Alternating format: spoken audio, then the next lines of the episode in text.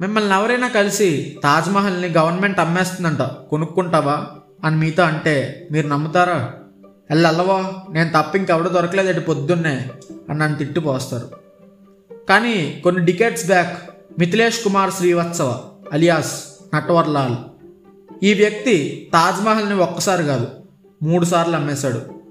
పార్లమెంట్ని అందులో ఉండే ఎంపీలతో సహా చాలాసార్లు చాలామందికి అమ్మేశాడు.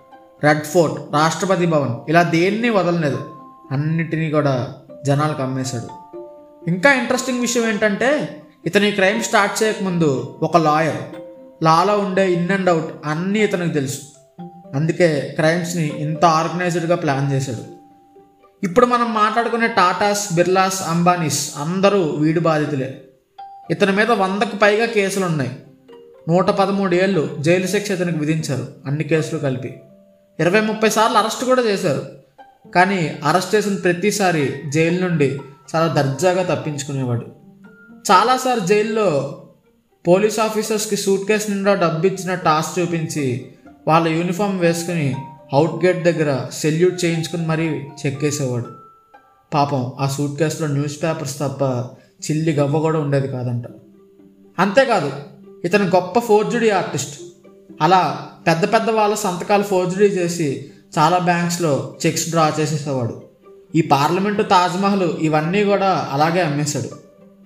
ఇంకా గమ్మత్తైన విషయం ఏంటంటే అతనికి ఎనభై నాలుగు ఏళ్ళ వయసు వచ్చాక కూడా అతన్ని అరెస్ట్ చేసినప్పుడు జైలు నుండి ఆ వయసులో కూడా అతను తప్పించుకున్నాడు.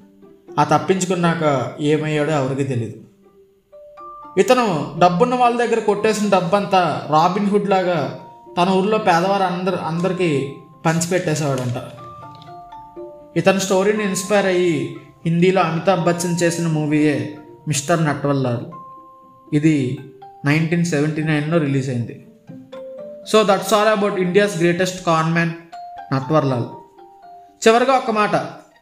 There is enough for man's need but not for man's greed అని గాంధీ గారు చెప్పినట్టు మనలో దురాశ ఉన్నంతకాలం తాజ్మహల్ని అమ్మేసే నట్వర్లాల్ బ్రతికే ఉంటాడు. జై హింద్.